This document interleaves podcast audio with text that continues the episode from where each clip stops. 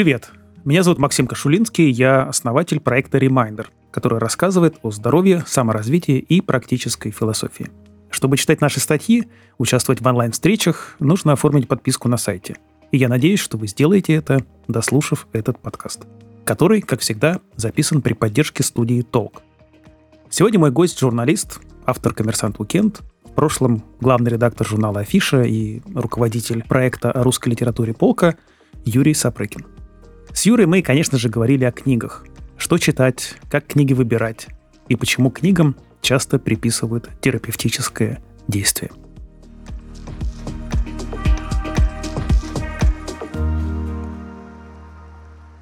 Привет, Юра. Привет, привет. Я должен сказать, что мы с Юрой знакомы очень давно, более 30 лет. И поэтому... Не будем притворяться и будем э, обращаться друг к другу на «ты». Да, и этот разговор мне кажется немножко странным, потому что обычно мы говорим в другой обстановке и о других вещах, но о книгах, конечно же, тоже. И я хотел бы начать с такого личного вопроса. Еще когда мы познакомились, когда учились в университете, я заметил, что Юра читает книги раза в три быстрее меня и, наверное, среднего человека, и при этом умудряется запоминать практически все, что там написано. Вот ты ощущаешь это как такую суперсилу интеллектуальную? Во-первых, я никогда этого не замечал, никогда об этом не задумывался. Я читаю, как читается. Наверное, сейчас медленнее, чем когда мы познакомились. Тогда еще не было айфонов, телеграммы и всевозможных отвлекающих факторов, поэтому можно было спокойно сосредоточиться на чтении бумажной книги. Сейчас все не так просто. Запоминаю я, конечно, тоже далеко не все, и я заметил, что у людей это запоминание устроено по-разному. Некоторые очень точно запоминают детали текста, буквально конкретные выражения, цитаты, какие-то языковые финтифлюшки, такие выдающиеся и характерные.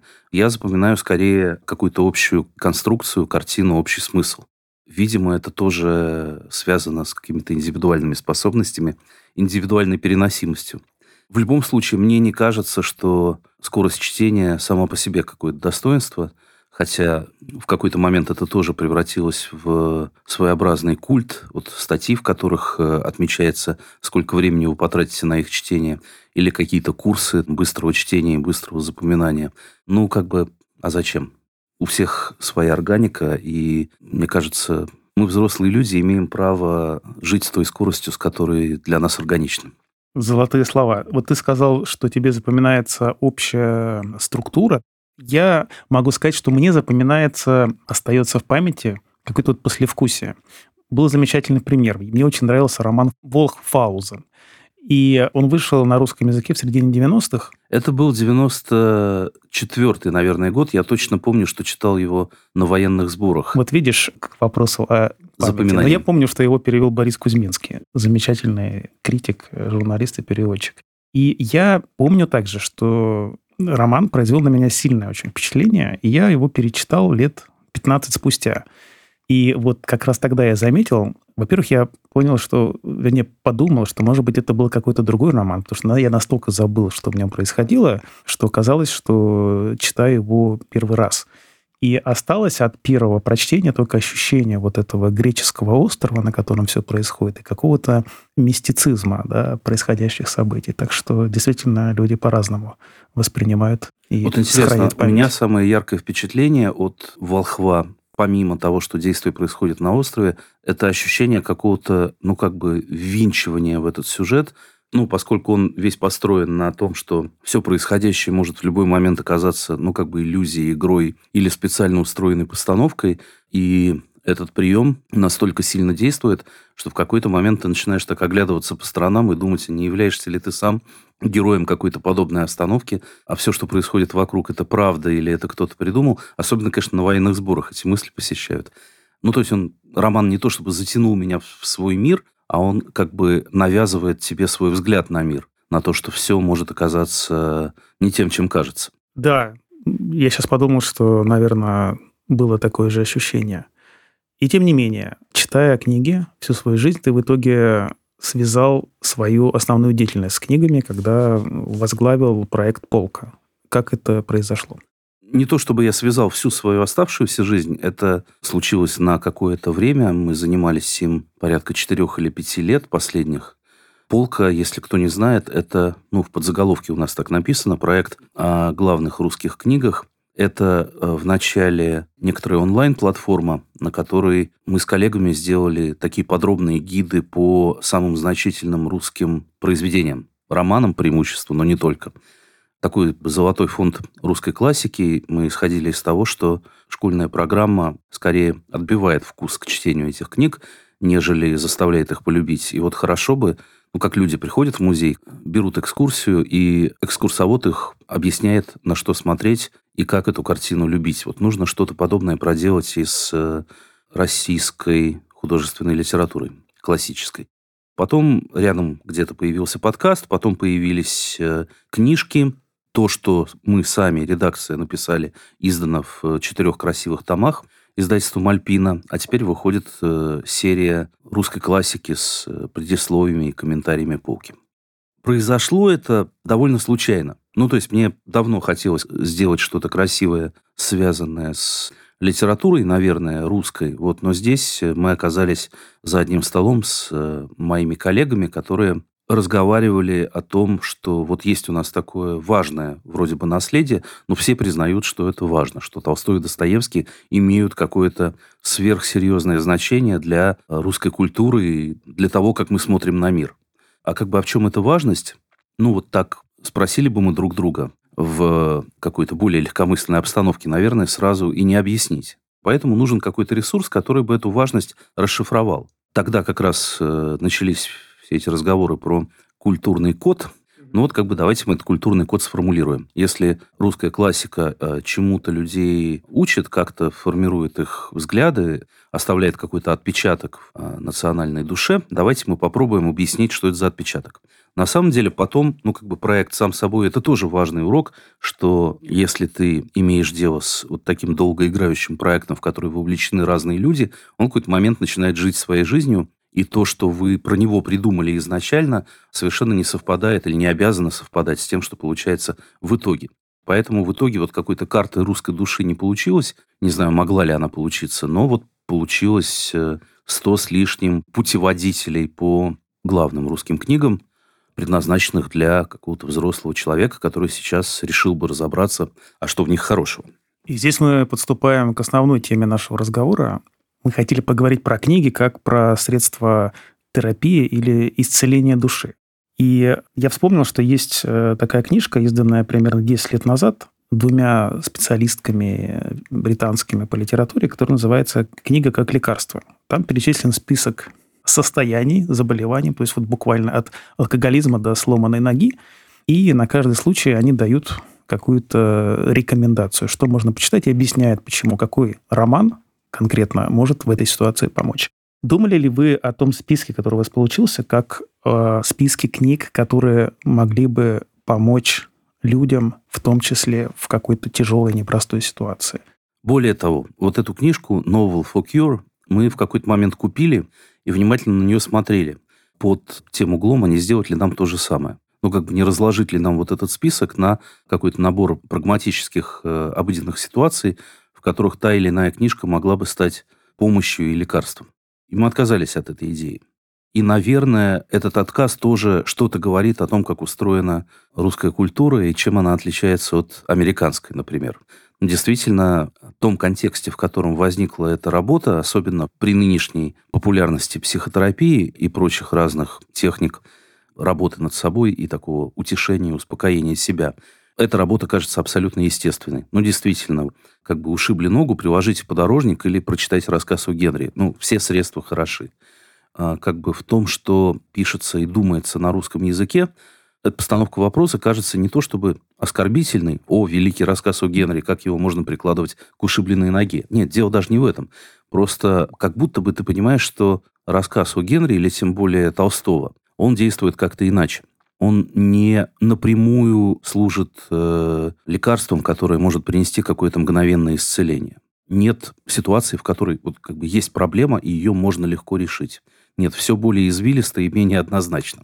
Возможно, это связано с самим корпусом русской классики, которая, ну, довольно специфическая.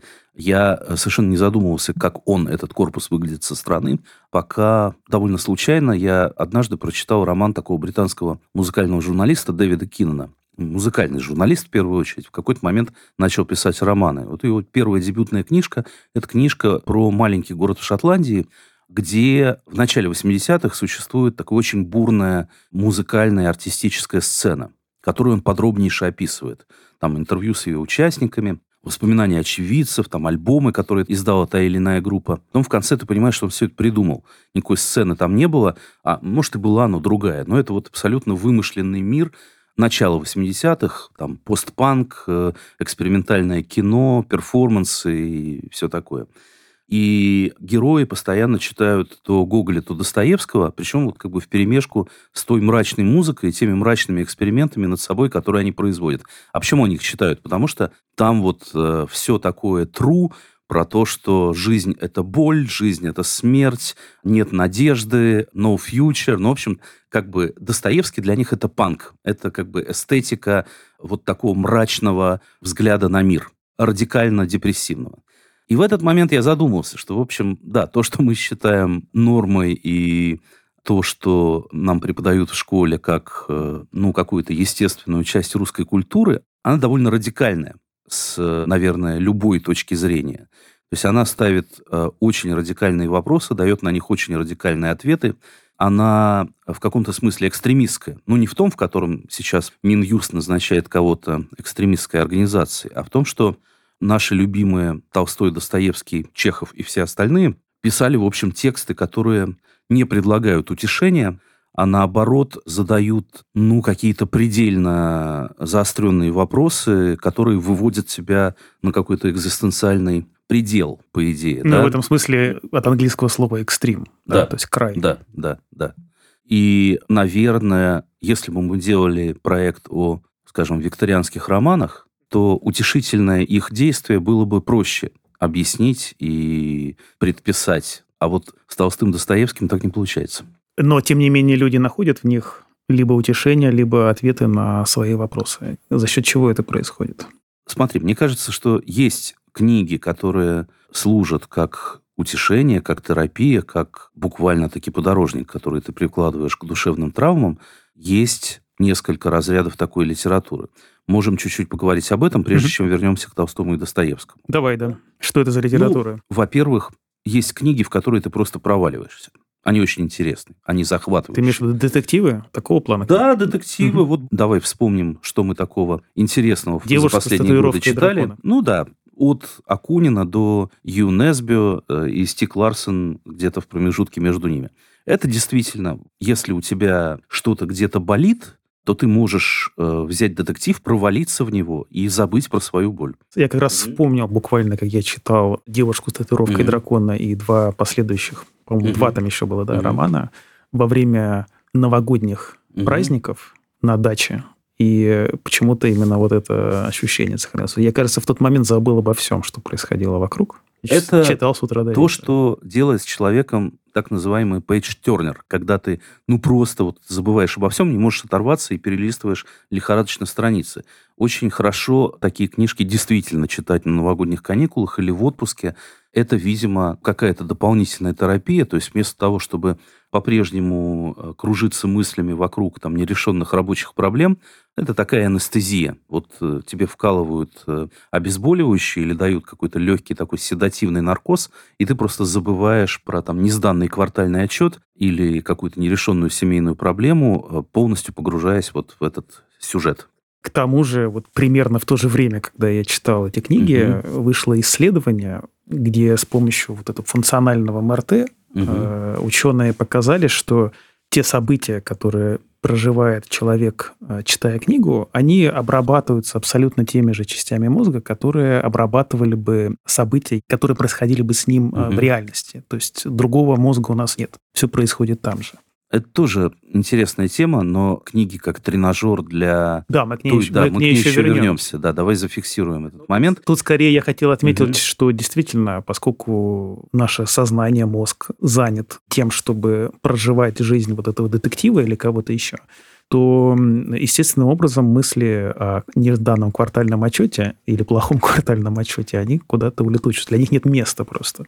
Есть книги, которые прям специально заточены, ну, в последнее время уж точно специально на западных книжных рынках этого прям полно. Ну и на российском тоже. Это такая feel-good литература. То есть книги, которые совершенно не собираются ставить перед тобой экзистенциальных вопросов и даже не очень намерены увлечь себя сюжетом, но они создают какой-то такой приятный вайб, да, перенастраивают тебя на немножко более оптимистичную волну.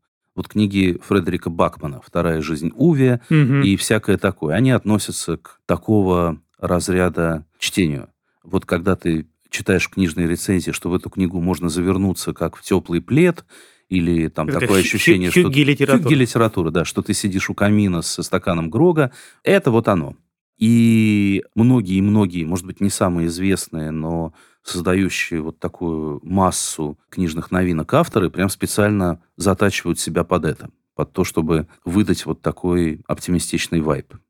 Есть книжки, э, викторианский роман, я вспомнил не случайно, таких книг много было написано в Англии, которые просто создают некоторый мир, устроенный чуть более разумно, осмысленно, упорядоченно, чем тот, в который мы живем.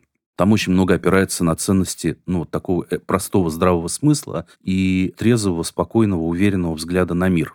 Наверное, носителем э, такого взгляда из самым известным из российских публичных персон, ну, это, безусловно, Екатерина Шульман, признанная, не знаю, там, что тут нужно сказать, но, в общем, наверное, где-то это нужно отметить. Книги этого рода ну, в общем, их существует известное количество, и тут уж э, кому что ближе, Джейн Остин или Честертон, или Агата Кристи, или Клайв Льюис, ну, там, скорее не Нарния, а письма Баламута, например. Но да, это книги, которые вот транслируют такое светлое здравомыслие и взгляд на мир как на нечто разумное, упорядоченное и в конечном счете благое это тоже терапия. Это тоже создает ощущение, ну, уже не такого вот теплого, лампового, потрескивающего уюта, а какого-то более глубокого примирения с э, реальностью. Но не все книги таковы, и чтение само по себе, оно легкой жизни не обязательно обещает. Хотя, конечно, конечно, все мы в тот или иной момент ищем от книг вот именно этого, чтобы они с нами это сделали. Замотали нас в теплый плед. Но ты еще упомянул книги, которые служит своего рода тренажером реальной жизни? Это а... какой-то другой класс? Нет, мне кажется, это все книги. И все рассуждения авторок э, романа про книгу как лекарство, они во многом основаны именно на этом, что во время чтения мы проживаем то, что в реальной жизни с нами не случалось, а может быть и никогда не случится. При этом сила таланта и убедительность созданного автором мира – от них зависит, в общем, насколько этот тренажер э, достоверен и насколько ты в него вовлекаешься. Зачем это нужно? Ну, как бы сложно сказать, потому что это работает примерно так же, как э, тренажер для будущих пилотов гражданской авиации, где тебя заставляют отрабатывать жесткую посадку, ну, на случай, если она когда-то в твоей жизни случится. При этом на тренажере все это выглядит абсолютно достоверно и неотличимо от реальности зачем и почему подвергать себя вот этому испытанию благодаря книгам, мне кажется, что на это есть как минимум два ответа. Во-первых, ну, как бы мы ни говорили сейчас о diversity и о том, что все мы разные, и у каждого своя идентичность, эти идентичности не пересекаются, у всех свой особенный опыт, но есть все-таки какой-то человеческий удел как таковой, какие-то универсальные его параметры – Всем нам приходится сталкиваться с э, потерями, со смертью близких, с ощущением собственной смертности, а с другой стороны с э, влюбленностями, увлечениями, какими-то озарениями, моментами, когда мы понимаем чуть больше, чем мы понимали до этого, как нам кажется, про мир и про все такое. И вообще отношениями между людьми, э, в которых, наверное, тоже есть ну, какие-то универсальные черты, более-менее неподвластные времени. И литература, если это не экспериментальный модернизм, она довольно много нам рассказывает о том, как эти отношения устроены, как устроена человеческая жизнь. Тут с русской классикой как раз все в порядке. Да, если ты внимательно или регулярно перечитываешь «Войну и мир» или Анну Каренину, ты обязательно начнешь узнавать какие-то вещи или замечать какие-то вещи, которые Толстой про тебя понял, про окружающих понял э, глубже, чем ты это мог осознать. Ну, как бы наблюдательность и глубина выводов, она может тебя удивить. вторая история – это про то, что, ну, вообще-то, к вопросу о людях, которые запоминают идеи, а не детали, вообще-то любое объяснение мира, оно как минимум интересно, как максимум тоже терапевтично и утешительно. И в этом, наверное, секрет многих и многих э, текстов, вплоть до того же самого Пелевина. Ну, когда он себе каждый год предлагает ну, некоторую картину мира, в которую можно себя вписать, даже в виде фантазии или такой интеллектуальной игры, это все равно действует и как тот же самый тренажер, и позволяет найти какое-то утешение. Смотри, мир не бессмысленен, не абсурден. Окей, даже если им правит какая-нибудь богиня Изида и тайные жрецы ее культа, все равно, ну, вот есть какое-то объяснение происходящему. Так приятнее, чем если бы его совсем не было. Ну и третье объяснение, зачем нужен этот тренажер, я его забыл. Давай я пока вспомню историю, которую я подслушал в интервью Михаила Фридмана, угу. банкира, создателя Альфа-банка, который на самом деле очень много читает. Читал, по крайней угу. мере. И меня поразило, что он немножко так по-снопски сказал, что он не читает э, бизнес-литературу. Я потом только понял, почему. Но зато очень много читает литературы художественной, потому что его работа связана, собственно, с общением. То есть еще состоит работа предпринимателя, он только общается. Соответственно, ему нужно очень хорошо знать людей. И вот дальше он делает вывод, что если мне нужно хорошо знать людей, то как я это узнаю? Ну да, из практики и из литературы, которая, собственно, людям, их жизни и способу мыслить посвящена. Да, это чистая правда. И, конечно, во многом всевозможные тренинги искусства общения, как влиять на людей, как э, с людьми договариваться, как заводить друзей или там наживать врагов, это все попытка рационализировать то, что мы интуитивно постигаем через чтение. Да, ну, ты читаешь, неважно что, Виктора Драгунского, да, а ты все равно что-то в этот момент про людей понимаешь, про то, как люди устроены, как с ними иметь дело. Это все чистая правда, конечно. Еще одна важная вещь про тренажер, она, наверное, вот в чем, что помимо книг о том, что ты когда-либо можешь испытать или пережить, и они как-то к тебя к этому незаметно готовят или объясняют тебе происходящее, или вот читаешь Анну Каренину и понимаешь, что, что с тобой было какое-то время назад. Такое тоже бывает. Вот это узнавание себя в книгах – это важная функция этого тренажера. Но э, есть еще одна менее очевидная, это то, что ты проживаешь какие-то модели человеческого существования или какие-то пласты реальности, с которыми жизнь тебя, может быть, никогда не столкнет. И это тоже, ну, как бы делает твой взгляд на мир немного шире ты понимаешь, что все устроено, ну, как бы не так линейно и не так однозначно, как э, тебе представлялось. Что есть еще разные миры, разные правды. Это я не к тому, что истина относительно, но к тому, что люди 200 лет назад смотрели на вещи совершенно по-другому, а 400 лет назад совершенно по-третьему. И, видимо, даже какие-то базовые модели восприятия реальности, они меняются и это заставляет тебя, ну, как-то более спокойно или критически даже смотреть на те модели, в которых ты сейчас живешь. Более того, если ты читаешь угу. фантастическую книгу, да. ты можешь представить, как люди мыслили угу. бы 200 да. лет спустя. Да. да. И в общем и целом это такое средство от того, чтобы ну, как-то загоняться и придавать собственным взглядам или собственной жизни какую-то излишнюю гипертрофированную важность. Русская литература, я понял, она не играет роль такого хюге-средства успокаивающего, а, вводящего человека в состояние домашнего уюта и тепла у камина. Но, тем не менее, является своего рода тренажером тоже. Что еще ты бы выделил общего среди вот этих ста книг, которые вы э, собрали, если их ставить отдельно или смотреть на них отдельно со стороны э, из другой культуры? Я уже говорил о том, что мы начинали с того, что давайте буквально вот попробуем расшифровать, что эти книги нам говорят, и создать из этого какую-то ментальную карту, какими они нас делают.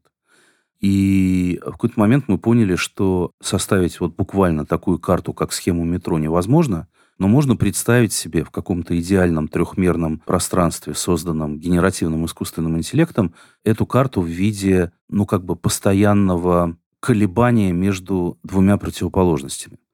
Мы уже говорили, что русская литература довольно радикальна. И она занимается вопросами не просто ну, там, здравым смыслом или утешительным взглядом, она занимается предельными вопросами. И можно придумать несколько пар противоположностей, свобода или закон. не рабство, не подчинение, а вот буквально какой-то порядок, упорядоченность, в которую ты а, начинаешь верить. Или свободная любовь и семейные ценности. Ну, в общем, да, это пары, которые мечутся между хаосом и жестким порядком на разных уровнях и на разных параметрах. Или, если хотите, между аполлоническим началом и дионисийским. И как бы русская культура находится, литература, вот как бы в непрерывном колебании между этими двумя полюсами. В каждом практически тексте мы можем увидеть либо такую попытку уклонения к одному полюсу, либо попытку уклонения к другому, а скорее всего мы увидим постоянные колебания между ними, потому что большие русские тексты, они всегда полифоничны, в них сталкиваются разные взгляды, разные установки и точки зрения или э, принципиально неоднозначны, как, например, у Чехова, когда все строится вот на этом напряжении неопределенности, то, что мы зависаем в какой-то неразрешимой тайне жизни, когда мы не можем дать окончательного ответа ни на один вопрос. Просто вот сказать, что так все странно устроено. Но это напряжение таких, ну, как бы полярностей, а, которые требуют от тебя, ну, как-то определиться и дать ответ. Ты за этих или за тех? Ты за свободу или за порядок? Ты за э, веру в общий смысл всего происходящего или в ощущение тотального абсурда всего происходящего. Вот, оно, безусловно, в этих текстах есть. И то есть этого нет в литературе ну, с такой напряженностью, наверное, нет. Ну, то есть где-то когда-то это возникает. Ну, вот там во Франции, например, это возникло у экзистенциалистов э, в середине 20 века. А был еще Кавка, а был еще, ну, на самом деле, много кто. Да, но вот русская литература вот этим прям пронизана напряжением требующим найти какой-то окончательный ответ или какую-то правильную позицию между разными полюсами Вселенной к месту вспомню цитату Кавки. У нас еще не звучало ни одной цитаты. Это потому, что я плохо запоминаю цитаты. Я их вообще не запоминаю, я их записал заранее. У нас еще не звучало ни одной цитаты с такой, знаешь, из сборника 90 лучших цитат про книги. Будет первая цитата. Кавка как раз сказал, что книга, она подобна топору, который разрубает замерзший океан внутри нас. Во-первых, отзывается как-то в твоей душе эта цитата, эта метафора? И во-вторых, что бы ты посоветовал, исходя из этого, человеку, который прослушает подкаст и захочет что-то у себя там разрубить? Где искать книгу? Мне кажется, это очень точная цитата, в том смысле, что у Толстого есть выражение «забыться сном жизни». Что-то такое с человеком произошло, а потом он забылся сном жизни. То есть перешел в э, свойственный всем нам, человеку вообще, полуавтоматический режим. Особенно современному человеку это делать проще простого. Ну вот ты как бы встал, позавтракал, вовремя пошел на работу, вовремя вернулся с работы, сделал все тебе предписанное, и вроде как ты не спишь, а вроде как ты не особенно как бы во все происходящее вовлекаешься. А то, о чем говорит Кавка, это вот разрушение этого автоматизма. Это момент, когда ты обнаруживаешь, что внутри тебя есть какой-то очень странно устроенный, хаотический, э, во многом неподчиненный твоим сознательным решениям внутренний мир, ну, вообще-то он в каком-то смысле реальнее, важнее и больше тебя определяет, чем твое вот расписание, чем те автоматические действия, которых ты совершаешь, потому что, ну, вот так устроен какой-то общественный договор, общественный распорядок.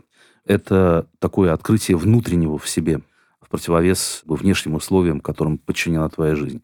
Очень хорошо это понимаю. Это как раз связано с вот теми предельными вопросами, с которыми к тебе пристают Толстой, Достоевский и Чехов в некотором роде. Какую нужно выбрать книгу, но вот так, чтобы если совсем просто обухом по голове, то, пожалуйста, возьмите «Смерть Ивана Ильича», и вы не останетесь равнодушным.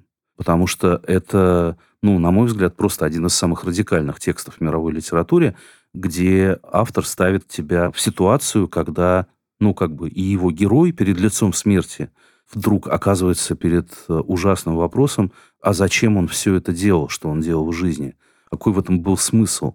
А как бы если все равно помирать, там, зачем он какую-то вешал гордину и покупал какой-то дорогой секретер, если вот сейчас в этой ситуации это все очевидно просто было, ну, какой-то пустой тратой времени.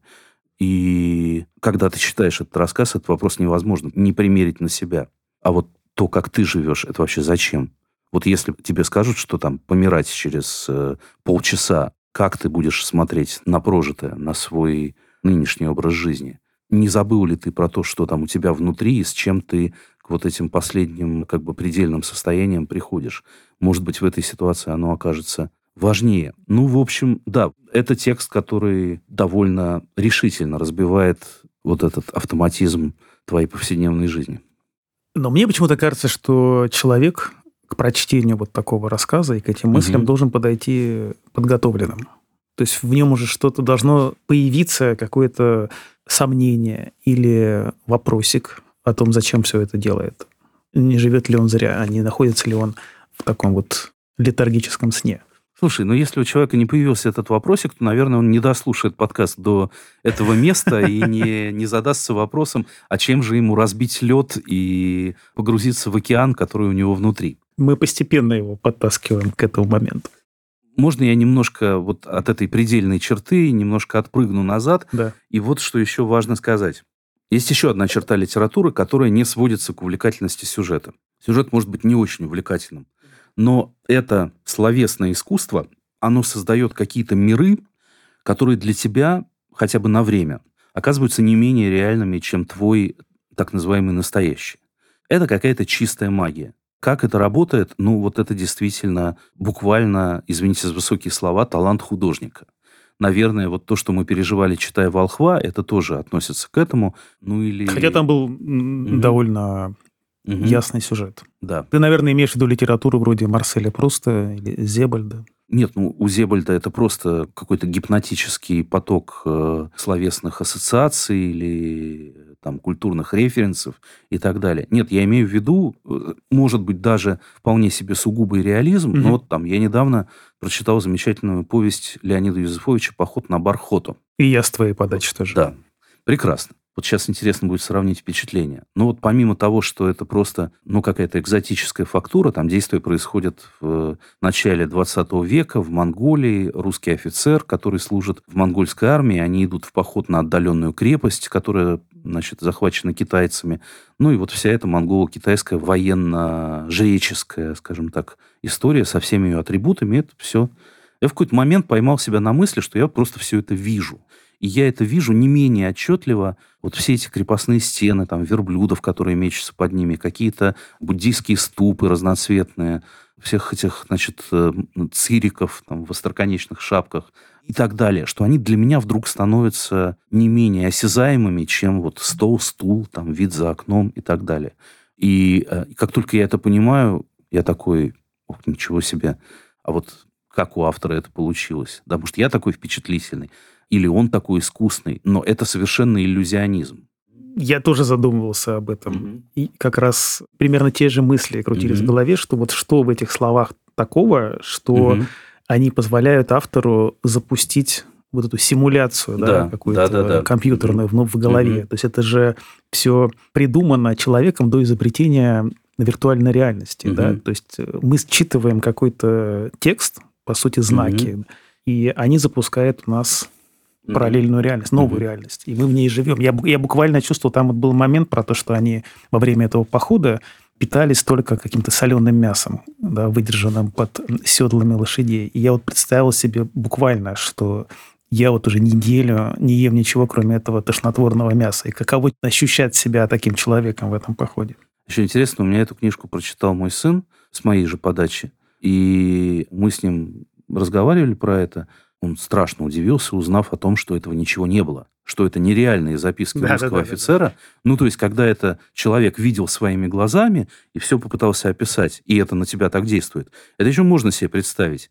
А то, что это просто кто-то вообразил, придумал, это совсем не укладывается в голове. Да? То есть он поверил вот в рассказанную Юзефовичем легенду, а то, что это путевые заметки участника реальных событий. В некотором смысле любая книга художественная так устроена любая книга художественная к этому стремится, да. но не у любой так получается. Я имею в виду, что невозможно повторить э, со стопроцентной, так сказать, адекватностью и э, пересечениями с реальными событиями. Mm-hmm. Все равно будут какие-то домыслы, выдумки и преувеличения. Да, конечно. И поэтому пробудившийся сейчас интерес к э, разного рода документальности – у него, конечно, есть свои пределы, потому что мы же понимаем, что все равно это словесное искусство, это не точная матрица, не точный слепок реальности. это все равно какой-то искусственный мир, даже если он пытается отобразить э, мир естественный. Но получается что-то другое. Конечно, многие утешения дарят нам ощущение, что люди вот все это уже переживали. Ну вот все это, что происходит с нами сейчас.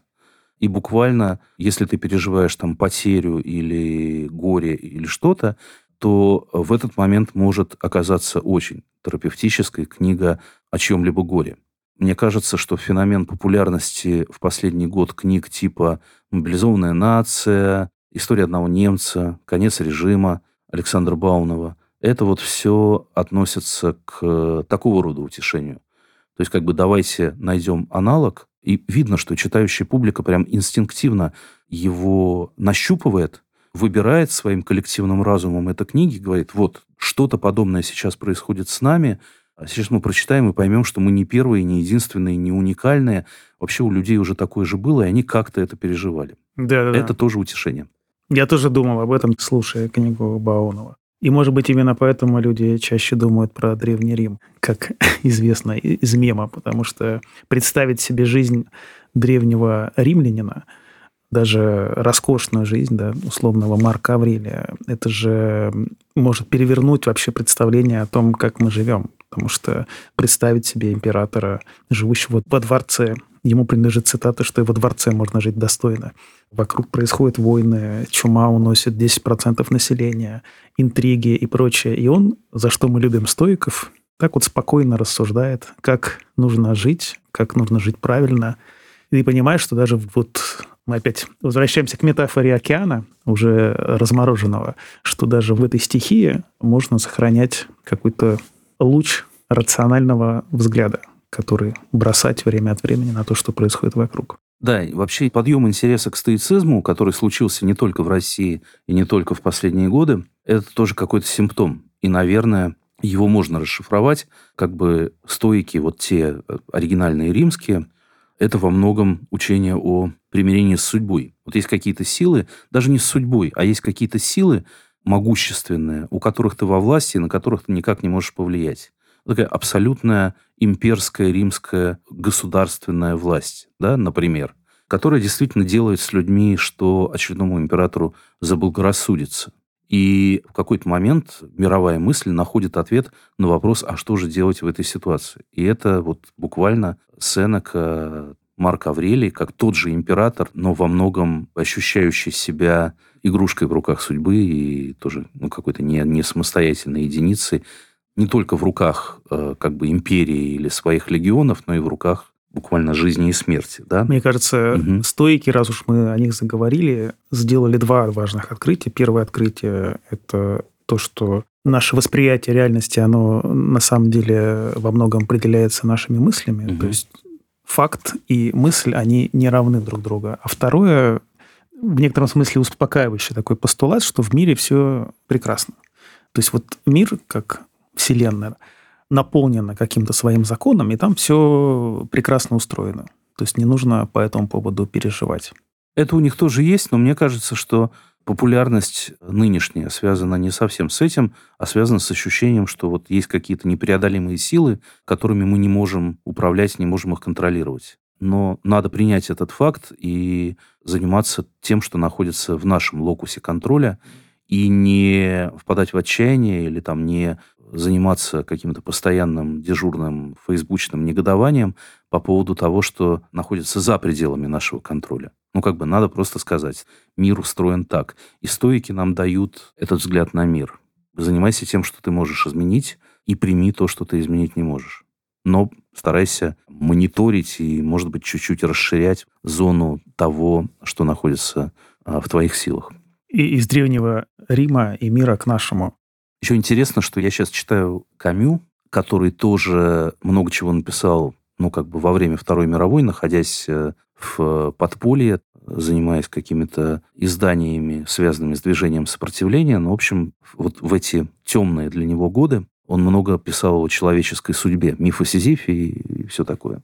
И у него есть одна мысль, что как раз людям надо поменьше думать о Древнем Риме, Видимо, не сейчас этот тренд э, начался, а в его времена было то же самое. ну, как бы о Древнем Риме как о стихии, ну, такой безбрежной, не знающей берегов абсолютной власти, силы и могущества которой все государства инстинктивно а, как бы стремятся.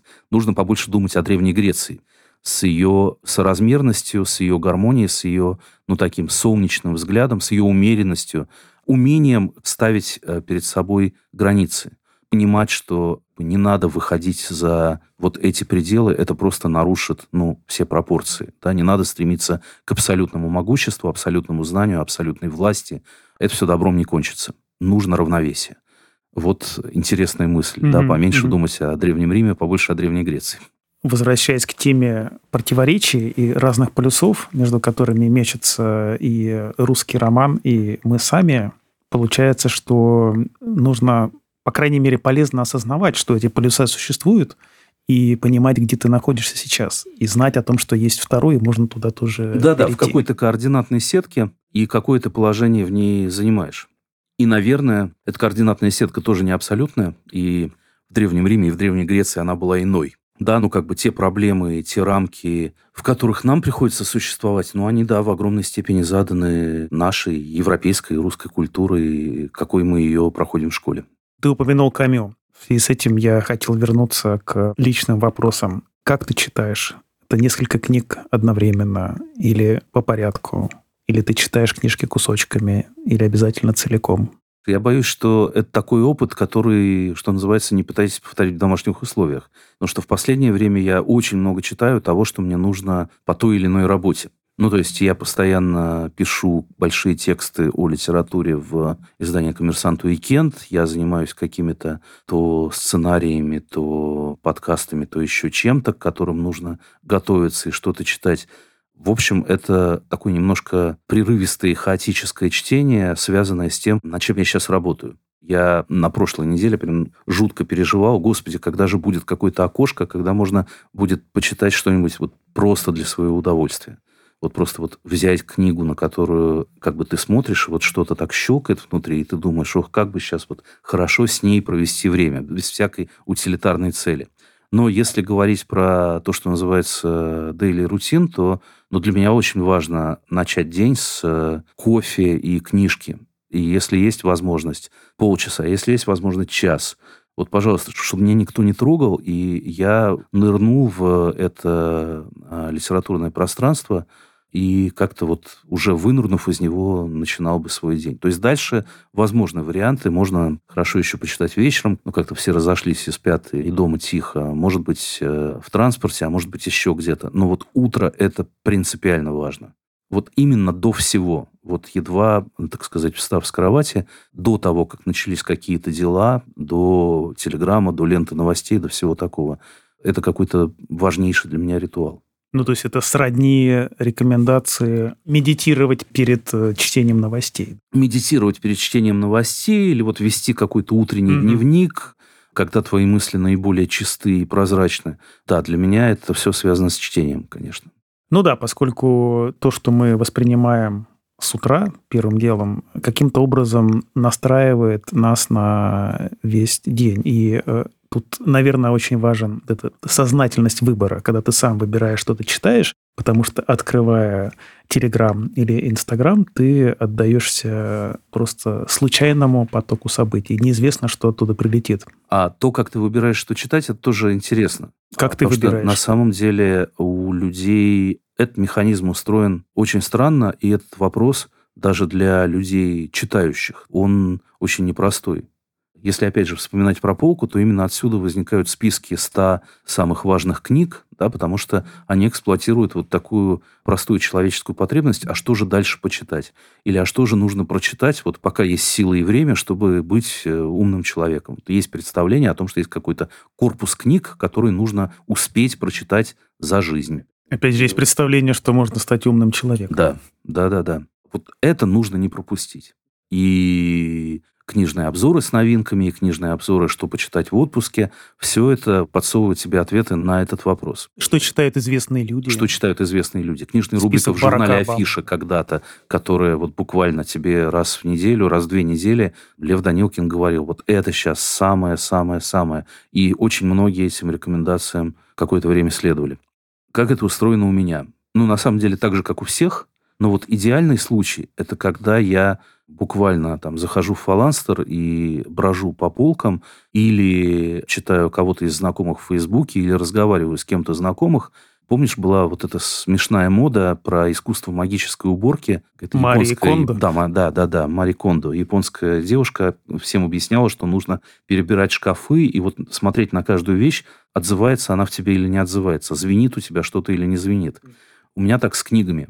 Вот буквально ты смотришь на обложку или слышишь упоминание в разговоре какой-то книжки, и, ну так, если себя настроить, то ты можешь почувствовать, звенит она или не звенит. Или, как говорит клоун Слава Полонин, дзинкает. Да. Вот у, у него цитата, что нужно в жизни заниматься тем, от чего дзинкает. А он абсолютно прав. Я, ну, несколько лет, наверное, вот у меня было такое чувство от э, упоминаний романа Томаса Манна «Волшебная гора». Я слышу это название, и я понимаю, чувак, это тебе надо.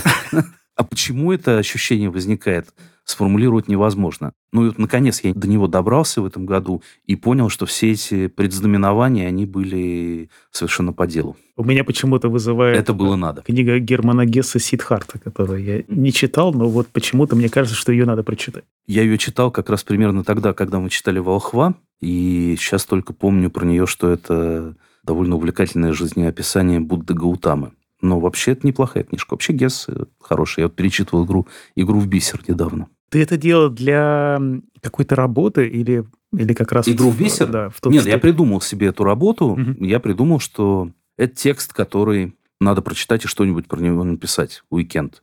Ну, опять же, откуда у тебя родилась эта идея? Ну, у меня сама собой как-то выстроилась серия, которая... Ну, она существует только у меня в голове, и в ней очень разные тексты про разных людей, но это все люди, которые авторы книги, которые были написаны в условно темные времена. Либо, ну, как бы во времена, в которые эти авторы, может быть, не хотели бы попасть и не хотели бы жить.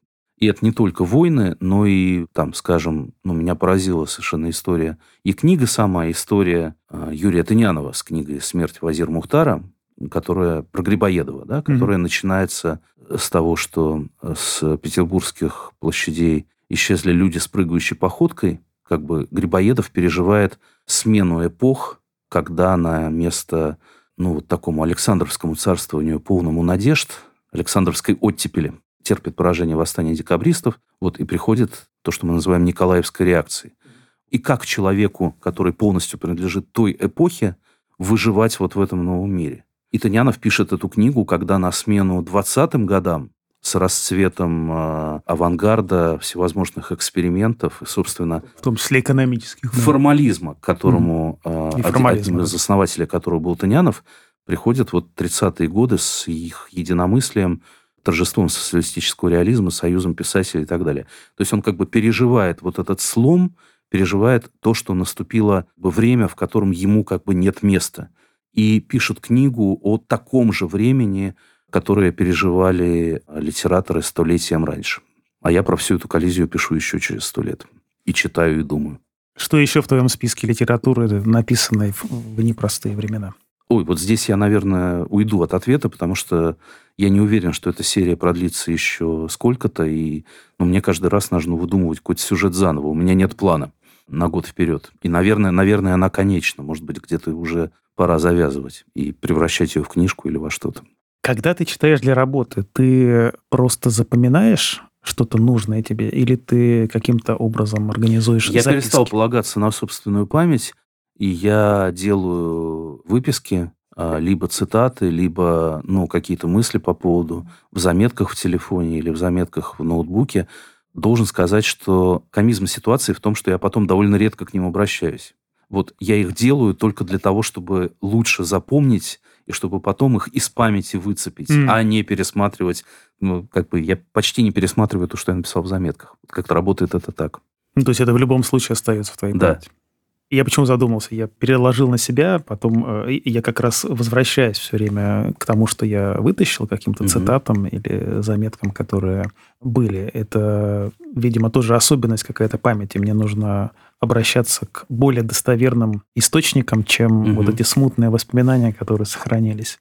Когда ты пишешь статью, вот, например, та же рецензия на поход на Бархато, замечательная книга, замечательная рецензия, ты возвращаешься к тексту снова и снова, или у тебя уже в голове есть э, сложившийся сюжет, канва твоей колонки? Не, я читаю текст, делаю заметки, и потом э, обязательно нужно от него отойти на дистанцию, с ним пожить, и в идеале у тебя за это время ну, более-менее сама собой складывается э, конструкция. А что ты, собственно, хочешь сказать и в какой последовательности? Это уже почти банальность э, описания такого способа, но тебе не нужно специально об этом думать. Вот если ты сядешь и начнешь думать, mm. как бы мне написать рецензию, ничего не получится. Тебе нужно как-то отвлечься от этого и добиться такого состояния, когда ну, ты о ней думаешь, не думая, когда она складывается у тебя э, сама собой когда вот какие-то выплывают откуда-то кирпичи смысловые и э, как бы занимают свои места. Ну, то есть, да, потом уже я начинаю писать, когда более-менее представляю, что и в каком порядке я хочу сообщить. Раз уж ты упомянул детей, не могу не задать э, еще один личный mm-hmm. вопрос. Наверное, у всех по-разному, но есть ли у тебя какой-то способ, как подтолкнуть детей к чтению книг? Может быть, по своим наблюдениям, может, по наблюдениям Этот способ другими. единственный, и он э, совершенно не универсальный. Другого я не знаю. Э, я столько, сколько дети мне это позволяли, я читал им на ночь. Всем mm. трем. Ну, во-первых, это прекрасное время, которое вы проводите вместе. До той поры, до которой детям это нравится, и дети этого ждут. Это прям прекрасное завершение дня как раз. Да? Просто идеальное. Во-вторых, это ну, тот момент, когда какой-то интерес к чтению появляется или не появляется. Но, правда, другого способа я не знаю.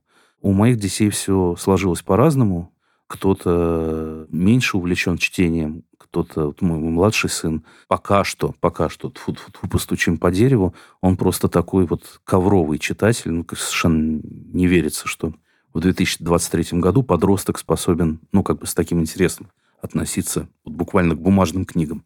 Но ничего специального я для этого не делал. Ну да, это есть известное выражение, что родители, у которых э, много угу. детей, они больше верят э, в генетику, потому угу. что когда ребенок один, кажется, что вот он должен быть воплощением всех э, надежд и лучших качеств родителей, а когда детей трое или четверо, то люди понимают, что вообще есть такая штука, как генетика. Я даже не знаю, можно ли это объяснить генетикой, но есть вот какой-то склад души, какая-то да. индивидуальность которая, может быть, определяется генами, а может быть, не генами. Ну, но, в том числе. Да, да, ты, в общем, не то чтобы какой-то там скульптор, который ее mm-hmm. лепишь из ничего, из какого-то абсолютно аморфного материала. Она уже есть, и то, что дальше ты с ней можешь сделать, ну, у этого есть довольно ограниченные... Mm-hmm. Да, и на примерах нескольких детей mm-hmm. просто видишь, что не только ограниченность тебя как скульптора, но и то, что материал, скажем так, очень разный, и это нормально. И сам еще ты разный. Mm. В, разных, есть, да, разный в разном возрасте, да, и относишься к этому по-разному иногда более, ну, как бы нервно и истерически, и там пытаясь все держать под контролем, иногда более спокойно, свободно, просто по-разному. Такой вопрос, который часто задают. Что бы ты сказал человеку, который говорит, что ему некогда читать? Не читай. Но обрати внимание, дорогой человек, что э, вообще-то ты читаешь очень много. Ну, то есть даже если ты говоришь, что тебе некогда читать, ты все равно постоянно поглощаешь какой-то текст в виде ленты новостей, в виде э, текстов, которые ты слышишь по радио или по телевидению. Я не верю в существование людей, если только это какие-то столпники, отошедшие от суеты мирской в э, пустыню, которые в течение дня не получают какое-то количество, не перерабатывают какое-то количество текстов. Если тебе некогда читать, то значит ты просто, ну, как бы что-то читаешь, не рефлексируя, не понимая, что это чтение и есть.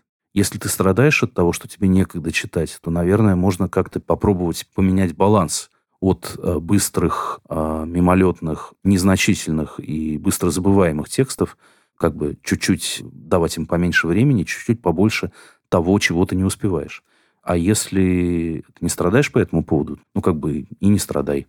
Но ты все равно что-то читаешь, и очень много и пишешь еще, мы все писатели стали, а никакому Толстому не снилось. Если просто арифметически посчитать, сколько мы знаков производим в переписках в Телеграме, ну, в общем, продуктивность э, знаменитой Льва Николаевича, она уже не выглядит чем-то таким сверхчеловеческим. Я бы добавил, что еще и радиоведущие, потому mm что, к сожалению или не к сожалению, еще есть войсики. Да. Есть ли какая-то книга, которую ты часто дарил другим людям? Нет, я не, не исхожу из того, что книга лучший подарок, и что тем более есть какая-то универсальная книга, которую хочется всем дарить. Я помню комическую ситуацию, когда я подарил нашему общему знакомому однокурснику из Казани книгу «Слово пацана», по которой отчасти сейчас снят вот популярный сериал. Вот. Он сказал, зачем ты мне ее принес? Это уже пятая книга «Слово пацана», которую мне дарят все думаете, что если я из Казани, то вот это мне должно быть интересно. Я был вторым, который Да, да, да. Так что с подарками надо быть поосторожнее. Что бы ты посоветовал напоследок людям? Или ты что-то хочешь Я добавить? вспомнил еще один тип утешения. И он такой довольно сложный. И, наверное, тоже имеет отношение к рассказу про волхва. Это перечитывание книг, которые на тебя когда-то произвели впечатление. О да, особенно если ты не помнишь, как я, что там... Да, что там происходило. Вот. А особенно, если это книжка, которую вот ты читал в детстве, и вот тут ты ее вытащил, разбирая книги в родительской квартире, и вот она такая же, с теми же иллюстрациями, с тем же запахом, с теми же тактильными ощущениями, с тем же шрифтом. И вот это вот выпадение в то, что с тобой уже когда-то было, ну, такое тоже ностальгическое по природе своей, это довольно сильное чувство. И сравнение между тем состоянием, в которое тебя приводит книга сейчас, да. в которой проводил тогда, э, само по себе может э, чему-то тебя научить. Безусловно. Напоследок, что бы ты посоветовал слушателям и читателям ремайнер? С точки зрения книг, конечно. Я бы, наверное, посоветовал вот что. Конечно, многое и в нашем разговоре, и в том, как мы думаем сейчас о книгах, основано на вере в силу ну, каких-то инструкций, списков и лайфхаков. То есть, как бы, вот пять книг, которые вас научат тому-то и тому-то. Пять книг, которые вам объяснят э, арабо-израильский конфликт. Пять книг, которые вас сделают более продуктивнее или научат правильно общаться с детьми а, или с родителями. Но прелесть и литературы как таковой, и любой книги, наверное, в ну, как бы тех неожиданностях, которые она тебе дарит. И сам процесс чтения, он полон этих неожиданностей. И это самое удивительное, что происходит. Когда они не отвечают на заранее заданные вопросы – а когда они в процессе вдруг сами подкидывают себе вопросы, над которыми ты не задумывался, ответы, которые ты не ожидал получить, тот опыт, которого у тебя не было и про который ты даже не думал, что он бывает. Поэтому больше доверяйте непредсказуемости. Не хаотичности чтения, да. А, конечно, у всех у нас есть свои какие-то внутренние гайдлайны, и если вам нравится Уве Бакман, вы скорее будете искать другую книжку Уве Бакмана или писателя на него похожего, и не решите вместо него почитать, например, Кавку. У всех у нас есть представление, что нам близко, а что нет. Но даже внутри этого близкого есть какая-то возможность встретиться с незнакомым и неожиданным. И те, так сказать, дары, которые это неожиданное может принести, они бывают не менее щедры и удивительны, чем те точные ответы на точные вопросы, которые вы заранее для себя сформулировали. Вот доверяйте непредсказуемости. Я только добавлю, что вы можете оттолкнуться от списка литературы, предложенного полкой. Или, или кем угодно. Или кем угодно еще. Но идите туда, где дзинкает, и отдайтесь непредсказуемому. Да. Спасибо большое. Спасибо, Максим. Спасибо всем, кто слушал, и приятного чтения.